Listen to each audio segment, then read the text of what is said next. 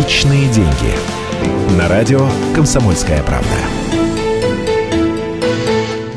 Добрый день, это программа «Личные деньги», с вами Евгений Беляков. С 1 июля этого года вступил в силу закон о потребительском кредите. Подробно рассказываю обо всех нововведениях этого долгожданного документа.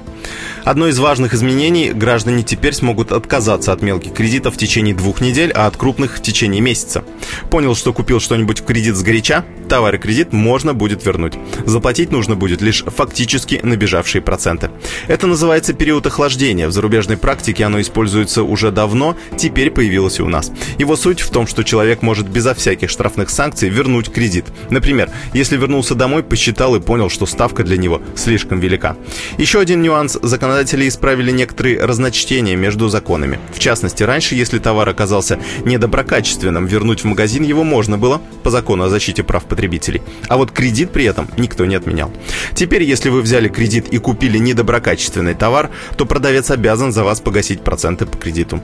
В то же время многие эксперты сходятся в одном. Деньги взаймы стоит брать лишь для одной цели – покупки квартиры в ипотеку. Все остальное лучше покупать на имеющиеся ресурсы. И либо ограничивать себя в желаниях, либо зарабатывать больше. Но если уж очень хочется или нужно, то тщательно сравнивайте предложения разных банков. Возьмите конкретную сумму и конкретный срок, а затем попросите сделать расчет возможного кредита в разных банках. Где ежемесячный платеж будет меньше, а комиссий никаких, там и берите деньги взаймы. Если время терпит, лучше собрать побольше документов, чтобы получить наиболее дешевый кредит. С вами был Евгений Беляков. Берегите деньги.